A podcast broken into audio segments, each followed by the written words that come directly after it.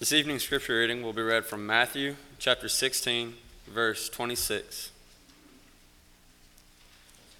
Matthew chapter 16, verse 26. For what is a man profit if he shall gain the whole world and lose his own soul? Or what shall a man give in exchange for his soul? Good evening and welcome again. We're grateful for your presence. We're always thankful for the opportunity to be together, to worship God in spirit and in truth. And we're going to be looking at Matthew 16 26 in just a moment. Before we do so, I do want to express appreciation to each of you for your presence tonight, particularly those who are visiting. We're always glad that we have visitors with us, and it is our prayer that if you are looking for a church home, you would consider the work here. I know that, as we have said before, the elders would be more than happy to meet with you and talk to you and answer any questions that you may have. Uh, it's good to see Brother Jesse with us tonight. We're glad that he's here with his family. We're glad to see them and pray that God is blessing them and that their work is going well.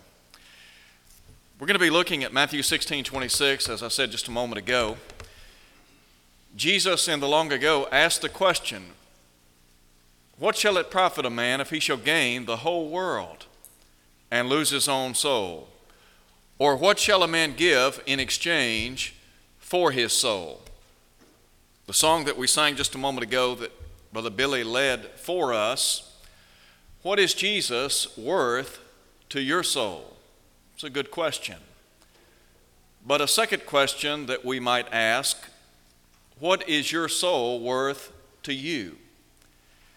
I want us to think for a moment or two about the question what would you give in exchange for your soul? The first thing that I want to do is call your attention to the worth of the soul, and then secondly, we're going to talk about the war for the soul. As we talk about the worth of the soul, I would submit unto you that your soul, my soul, every soul, is extremely valuable. It is costly. And there are some things that maybe we would do well to think about in connection to the soul. As we begin, let me just underscore this fact. There is nothing more valuable on this earth than your eternal soul. You and I, we can't see, touch, taste, or feel our soul. And yet we know that we have a soul, don't we? And that soul is more valuable than anything this world has to offer. And so when Jesus asked the question nearly 2,000 years ago, what would you give in exchange for your soul? That's a valid question. Not only is it a valid question, but it is an important question. Because ultimately, our soul is going to live forever somewhere. And so we'll talk more about that in just a moment. As we think about the worth of the soul, let me just call attention to a couple of things. I said a moment ago that the human soul is extremely valuable, it is costly. And there are two things that I would share with you along these lines. First of all, I want you to consider with me, if you would, the creator of the soul. Now, I said a moment ago that you and I, we can't see, touch, taste, or feel the human soul, but we know we have a soul. How do we know that we have a soul? Well, the only way that you and I can know that we have a soul is by revelation. God has told us in His Word, that is in the Bible, that we have a soul, and that soul will live forever. Now, back in Genesis chapter 1, the Bible tells us that we have been made in the image and the likeness of Almighty God. In chapter 2, verse 7, the Bible tells us that God made man from the dust of the earth, breathed into his nostrils the breath of life, and he became a living soul. In Ecclesiastes chapter 12, Solomon talks about the deterioration of the human body. And he points out that the longer we live, the aging process begins to take effect on our body. And so in Ecclesiastes chapter 12, he said that when death comes, that the body returns to the dust from whence it was taken, because we've been made from the dust of the earth, according to Genesis 2 at verse 7. But he said, the spirit returns to God who gave it. And so there is housed within us an eternal soul. The Bible tells us in Hebrews chapter 12 at verse 9 that God is the Father of our spirit. And so make no mistake about it. You and I, we are a dual being in the sense that there is what is called the outward man and the inward man. The outward man is subjected to aging, to disease, to illness, etc. The inward man, however, is quite different. The inward man is going to live forever. As Solomon pointed out in Ecclesiastes chapter 12 at verse 7, when death comes, the body's going to be deposited into the, into the grave. It's going to return to dust, but the soul, it's going back to be with Almighty God.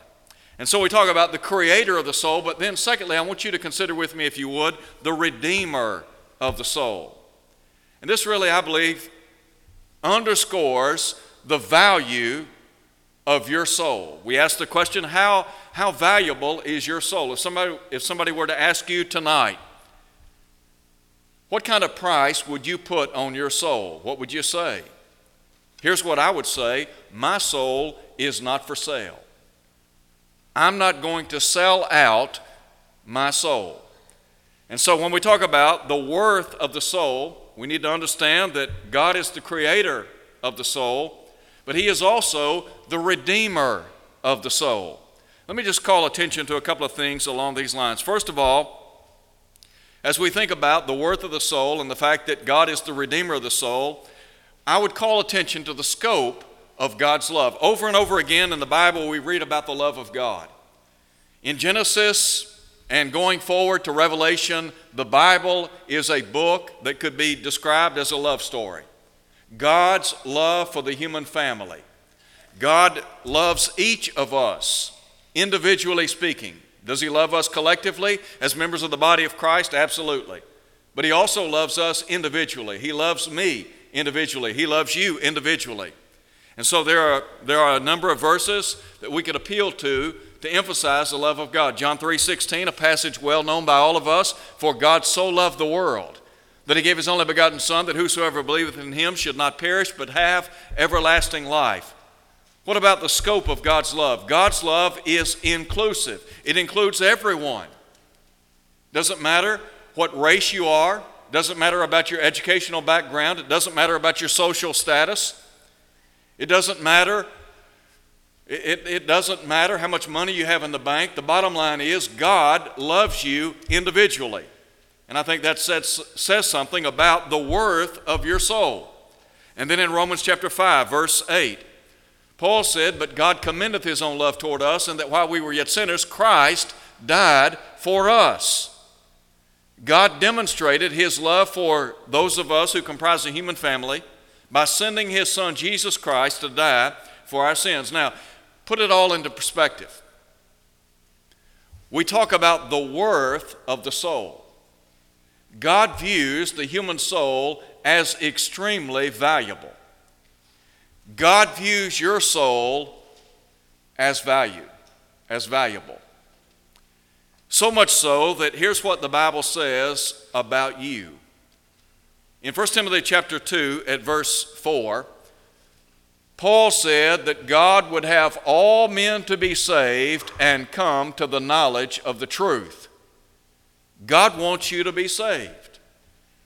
When we talk about the worth of the soul, you need to understand that God has gone to great measures to procure your salvation. And then in 2 Peter chapter 3 verse 9, Peter would say, God is not willing that any should perish, but that all should come to repentance. There is no reason why anyone should be lost because God has done everything to ensure our salvation.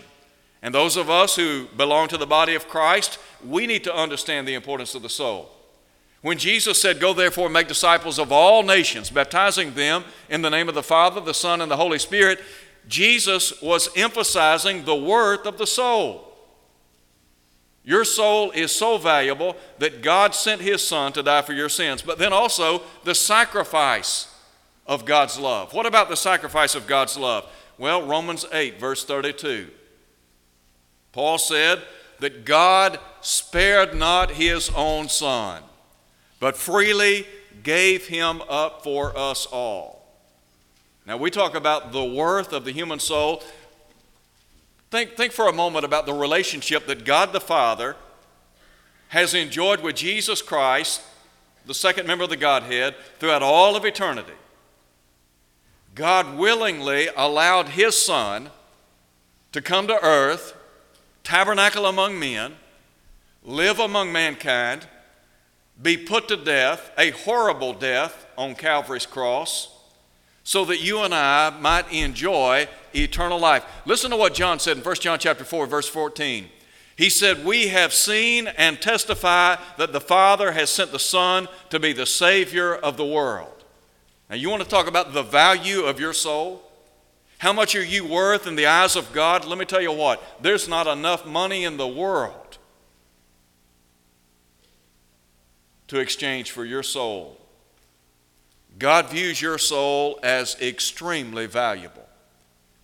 It is so valuable that God spared not his own son. Why? So that you might be saved, so that you might spend eternity with him forevermore. Now, having said that, I want you to think with me in the second place about the war for the soul.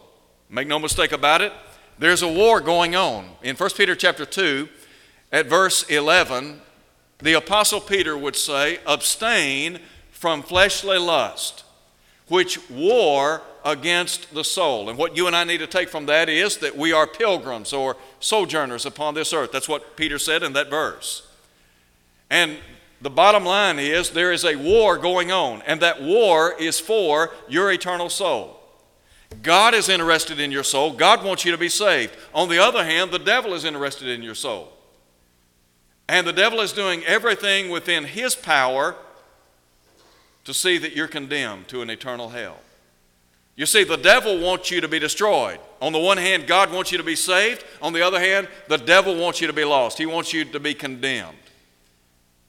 He wants to hear Jesus say to you, Depart from me, you worker of iniquity. That's what the devil wants.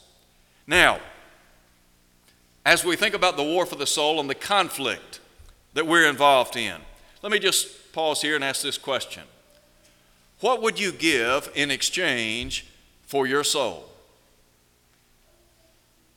I asked the question a moment ago how much is your soul worth to you? A second question what would you give in exchange for your soul? Let me just provide for you some answers that I believe some people would give to this question. And the reason I know that is because their actions speak louder than words. Number one, some people are willing to exchange their soul for professional success.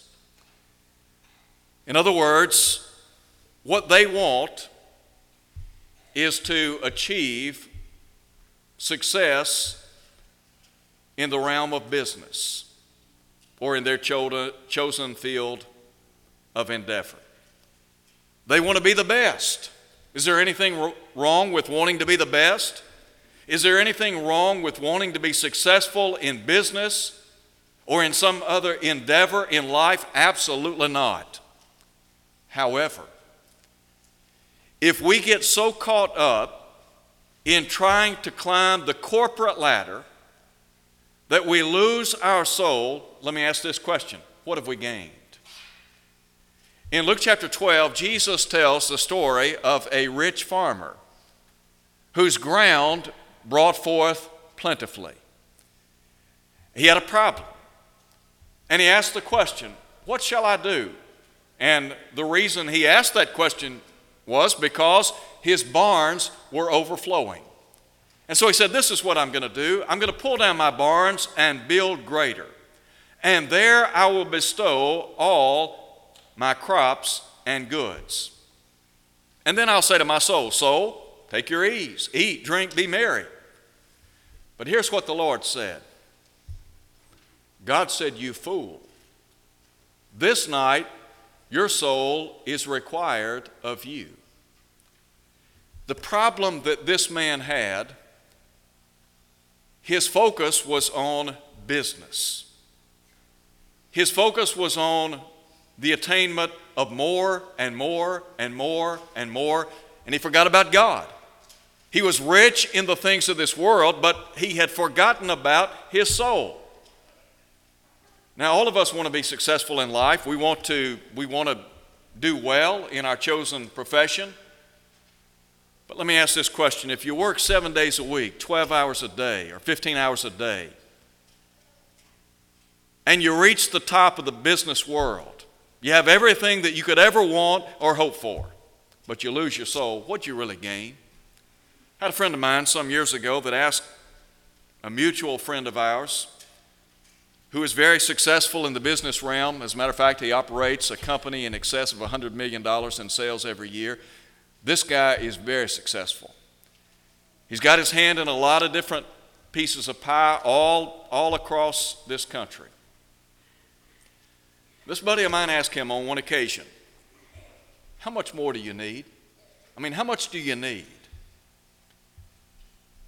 Here, here, here, here was a guy, here is a guy, because he's still alive. He's got everything. Got everything money could buy. Very successful. But the problem is he gives little thought to his soul. All I'm saying is if you're not careful, you can exchange your soul for professional success.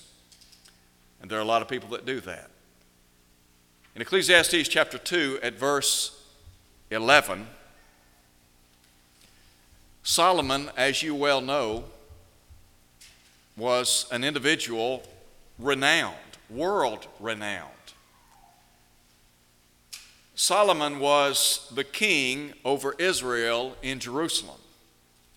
You want to talk about reaching the top? Being the best of the best? Well, Solomon was that man. And there are a lot of people that accentuate just be successful in life. Don't worry about anything else. Let me give you a second thing that we can exchange our soul for, and that is power. I mentioned Solomon just a moment ago. Power can be intoxicating.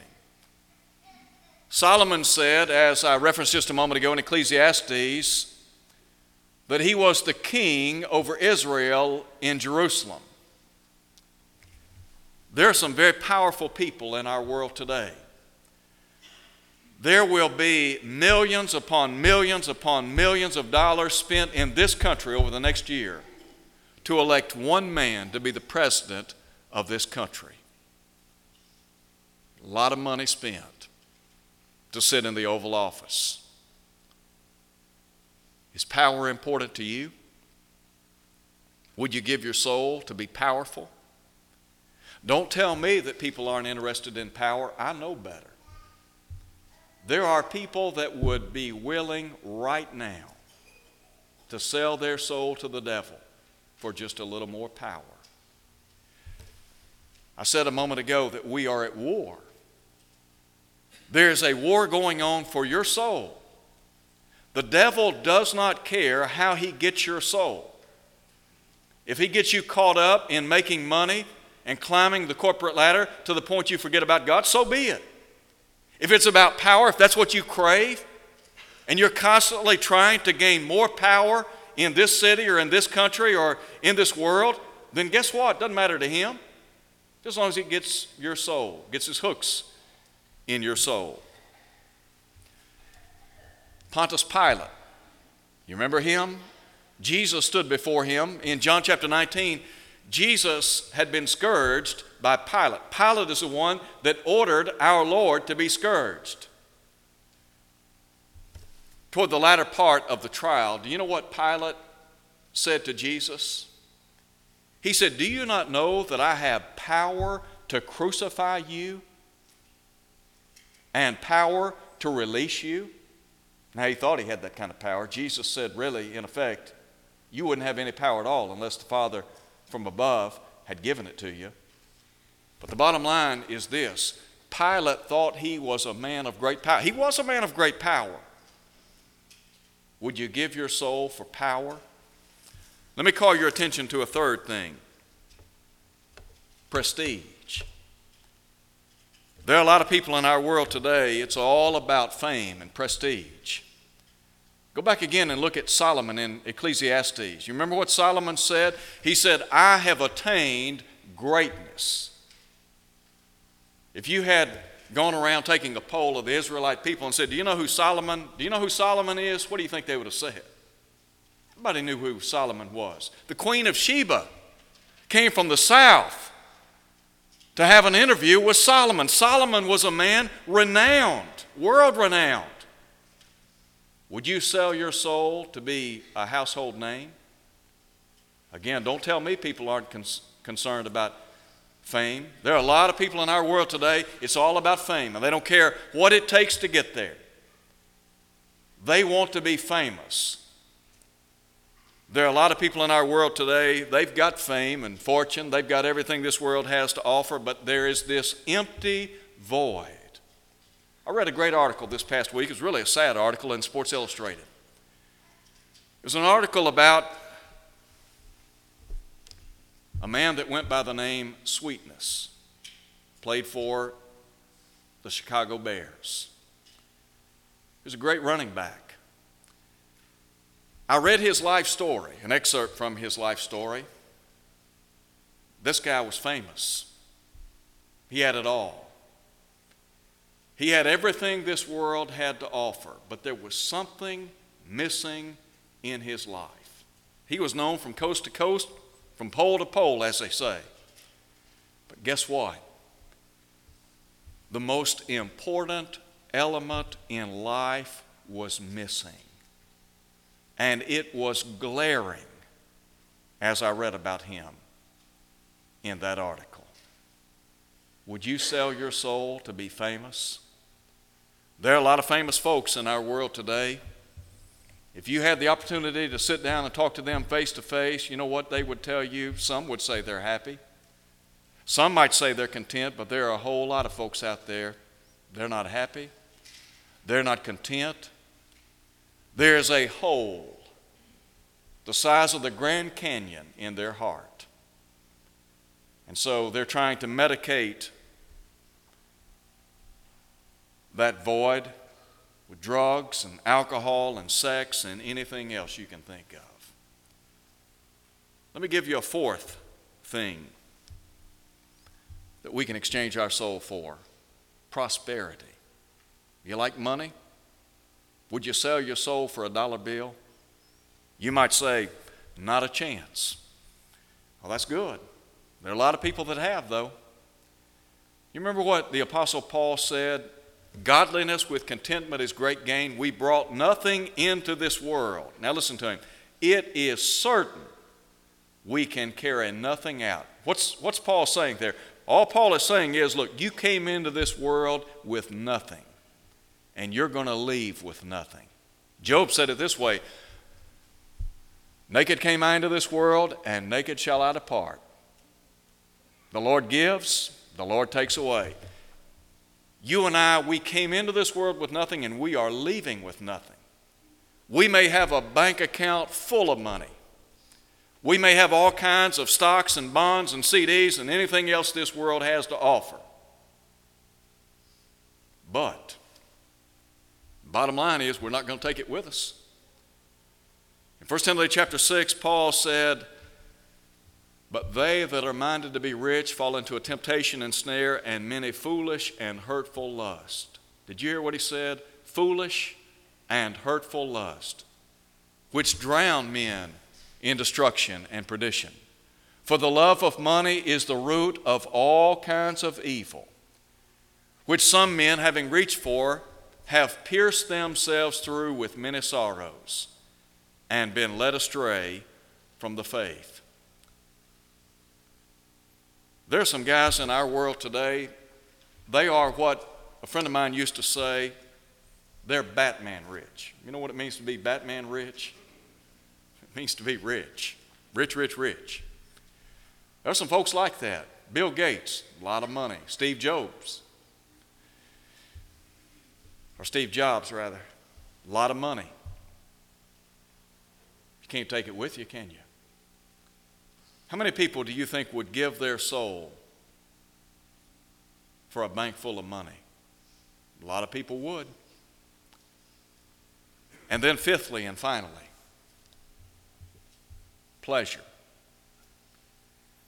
In 2 Timothy chapter 3 at verse 4, Paul talks about those who are lovers of pleasure rather than lovers of God. In Hebrews chapter 11, the writer there talks about Moses in the long ago, who chose rather to suffer affliction with the people of God than to enjoy the pleasures of sin for a season. Can you have fun in this world? You better know you can. Can you have fun the right way? Absolutely. Now, let me ask this question Can you have fun the wrong way? You know what I'm talking about by having fun the wrong way? Well, the answer to that question would be yes, too. There are a lot of folks out here in this world, and they're doing a lot of bad things. They're drinking, they're smoking, they're carousing, they're gambling. I mean, they're doing a lot of things. Are they having fun? I'm not going to question that. There are a lot of things out there in this world that you can do.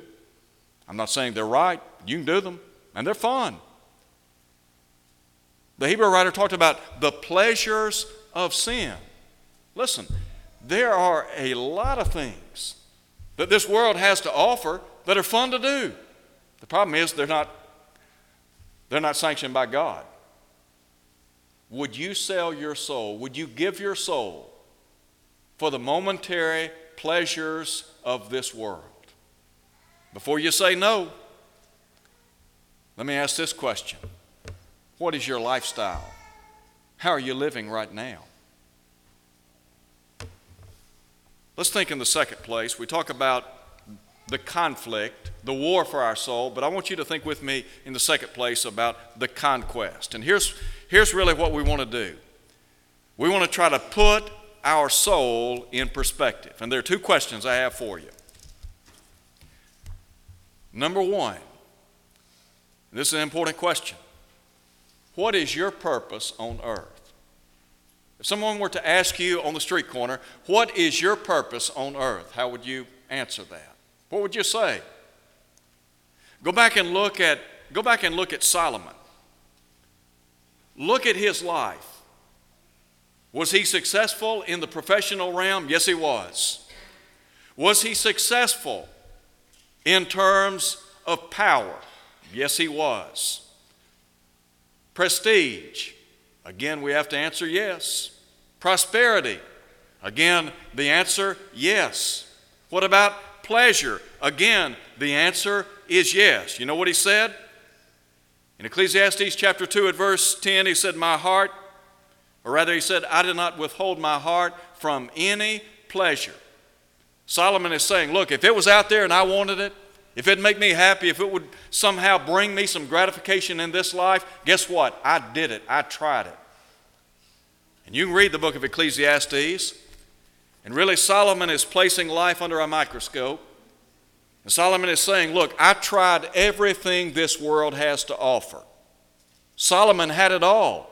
He was the king over Israel in Jerusalem. He was great, as he said. He had, ple- he had pleasure, he had power, he had prestige, he had all these things. But did that really bring happiness to his life?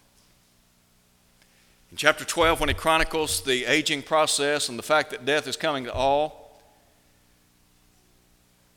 he concludes his study. I think about Solomon sitting down and weighing all of this out and drawing some conclusions.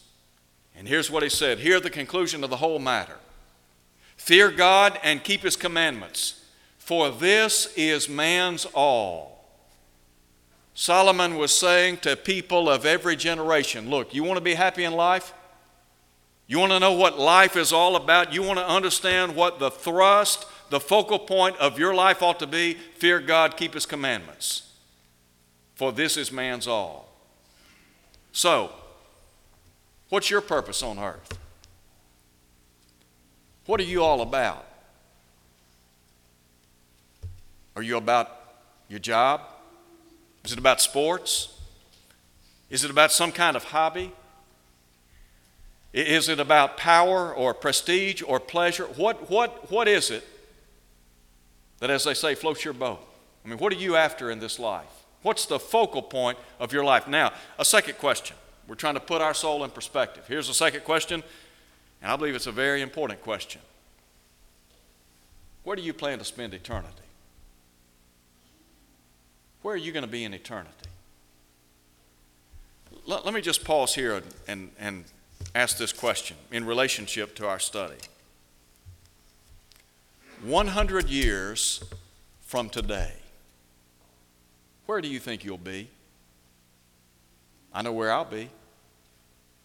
You know where you're going to be? I may be wrong. There may be an infant here that would prove me wrong. There might be somebody here tonight who would be an exception. But for all intents and purposes, 100 years from tonight, you know where we're going to be? We're going to be in eternity. There's not going to be a one of us left on planet Earth. Unless the Lord delays His coming, our body will be residing in the cemetery. Your soul will, re- will have returned to God who gave it life. When God gets your soul, He's going to place that soul in one of two abodes. He is, he is either going to put your soul in that realm known as paradise, Abraham's bosom, or He's going to place your soul in an abode called Tartarus. That's the realm of the unrighteous, the ungodly. So I ask again where are you going to be in eternity? There are a lot of questions that carry a lot of weight in our world, but I, am telling you right now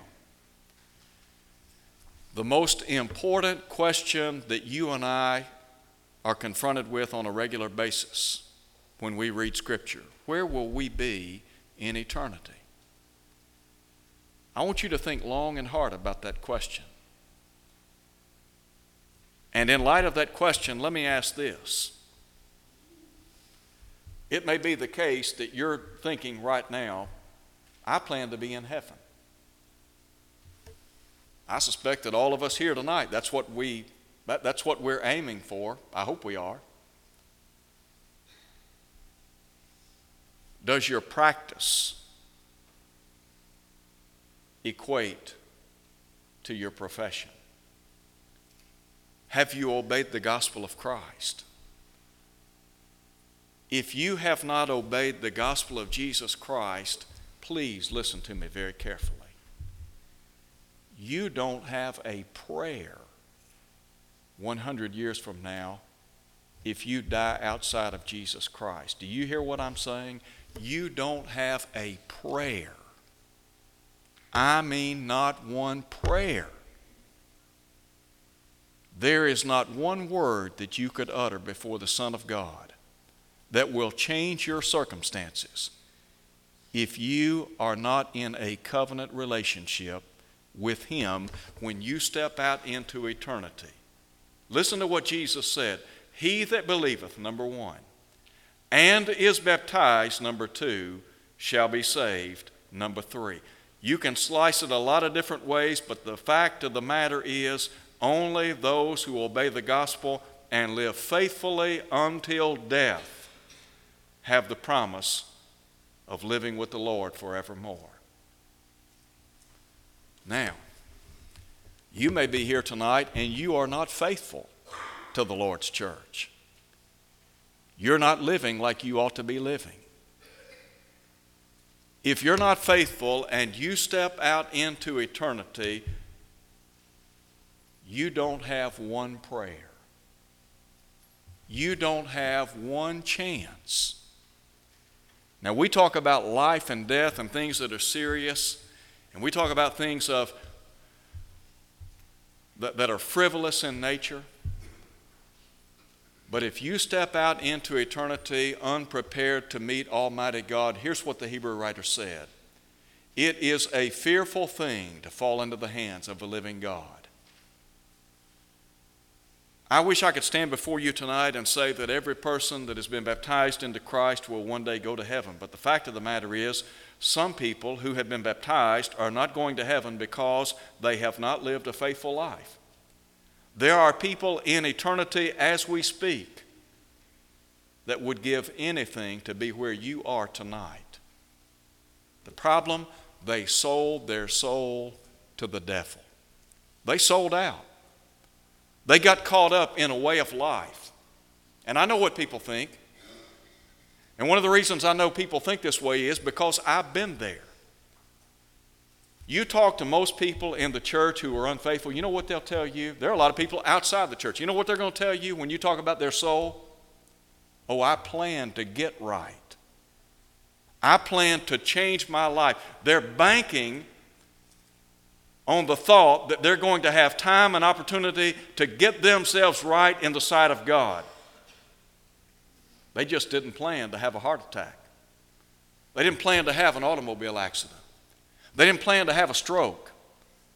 They didn't plan for a lot of things. And guess what?